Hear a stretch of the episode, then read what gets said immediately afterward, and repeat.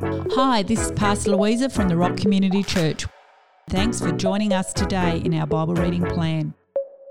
Our hope and prayer is that you discover more of who Jesus is.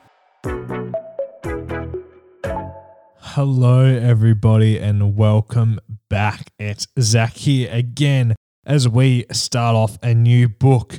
We are going to go through 2 Timothy now. We've just spent the last uh, bit of time going through 1 Timothy, uh, and now we're going through 2 Timothy. Uh, so it's still Paul writing a letter to Timothy um, as he struggles with his church. So let's get into it. Paul, an apostle of Christ Jesus, by the will of God, in keeping with the promise of life that is in Christ Jesus. To Timothy, my dear son, grace, mercy, and peace from God, the Father, and Christ Jesus our Lord. Thanksgiving.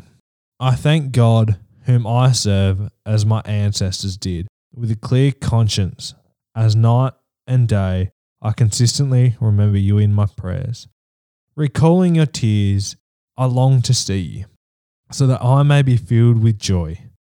I am reminded of your sincere faith, which first lived in your grandmother Lois, and in your mother Eunice, and I am persuaded now lives in you also.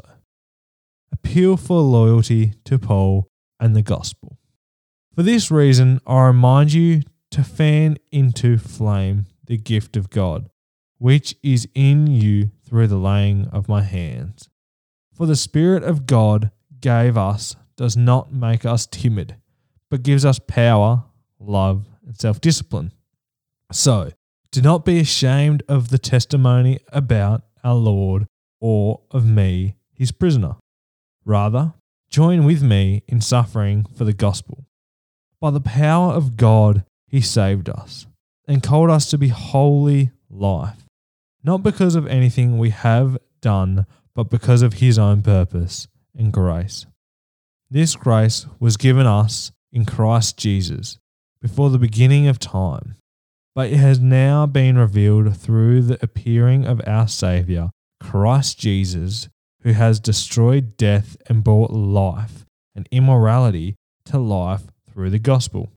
And of this gospel I was appointed a herald and an apostle and a teacher. That is why I am suffering as I am. Yet this is no cause for shame, because I know whom I have believed, and am convinced that this is able to guard what I have entrusted to him until that day. What you heard from me, keep as a pattern of sound teaching with faith and love in Christ Jesus. Guard the good deposit that is entrusted to you, guard it with the help of the Holy Spirit who lives in us. Examples of disloyalty and loyalty. You know that everyone in the province of Asia has deserted me, including Phygelus and Hermogenes.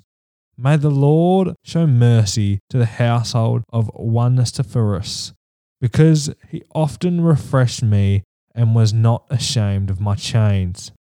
One of the contrary, when he was in Rome, he searched hard for me until he found me. May the Lord grant that he will find mercy from the Lord on that day. You know very well in how many ways he helped me in Ephesus. How good's that, hey guys? Um, I'm actually really challenged reading that from what I gather, Paul's back in prison again.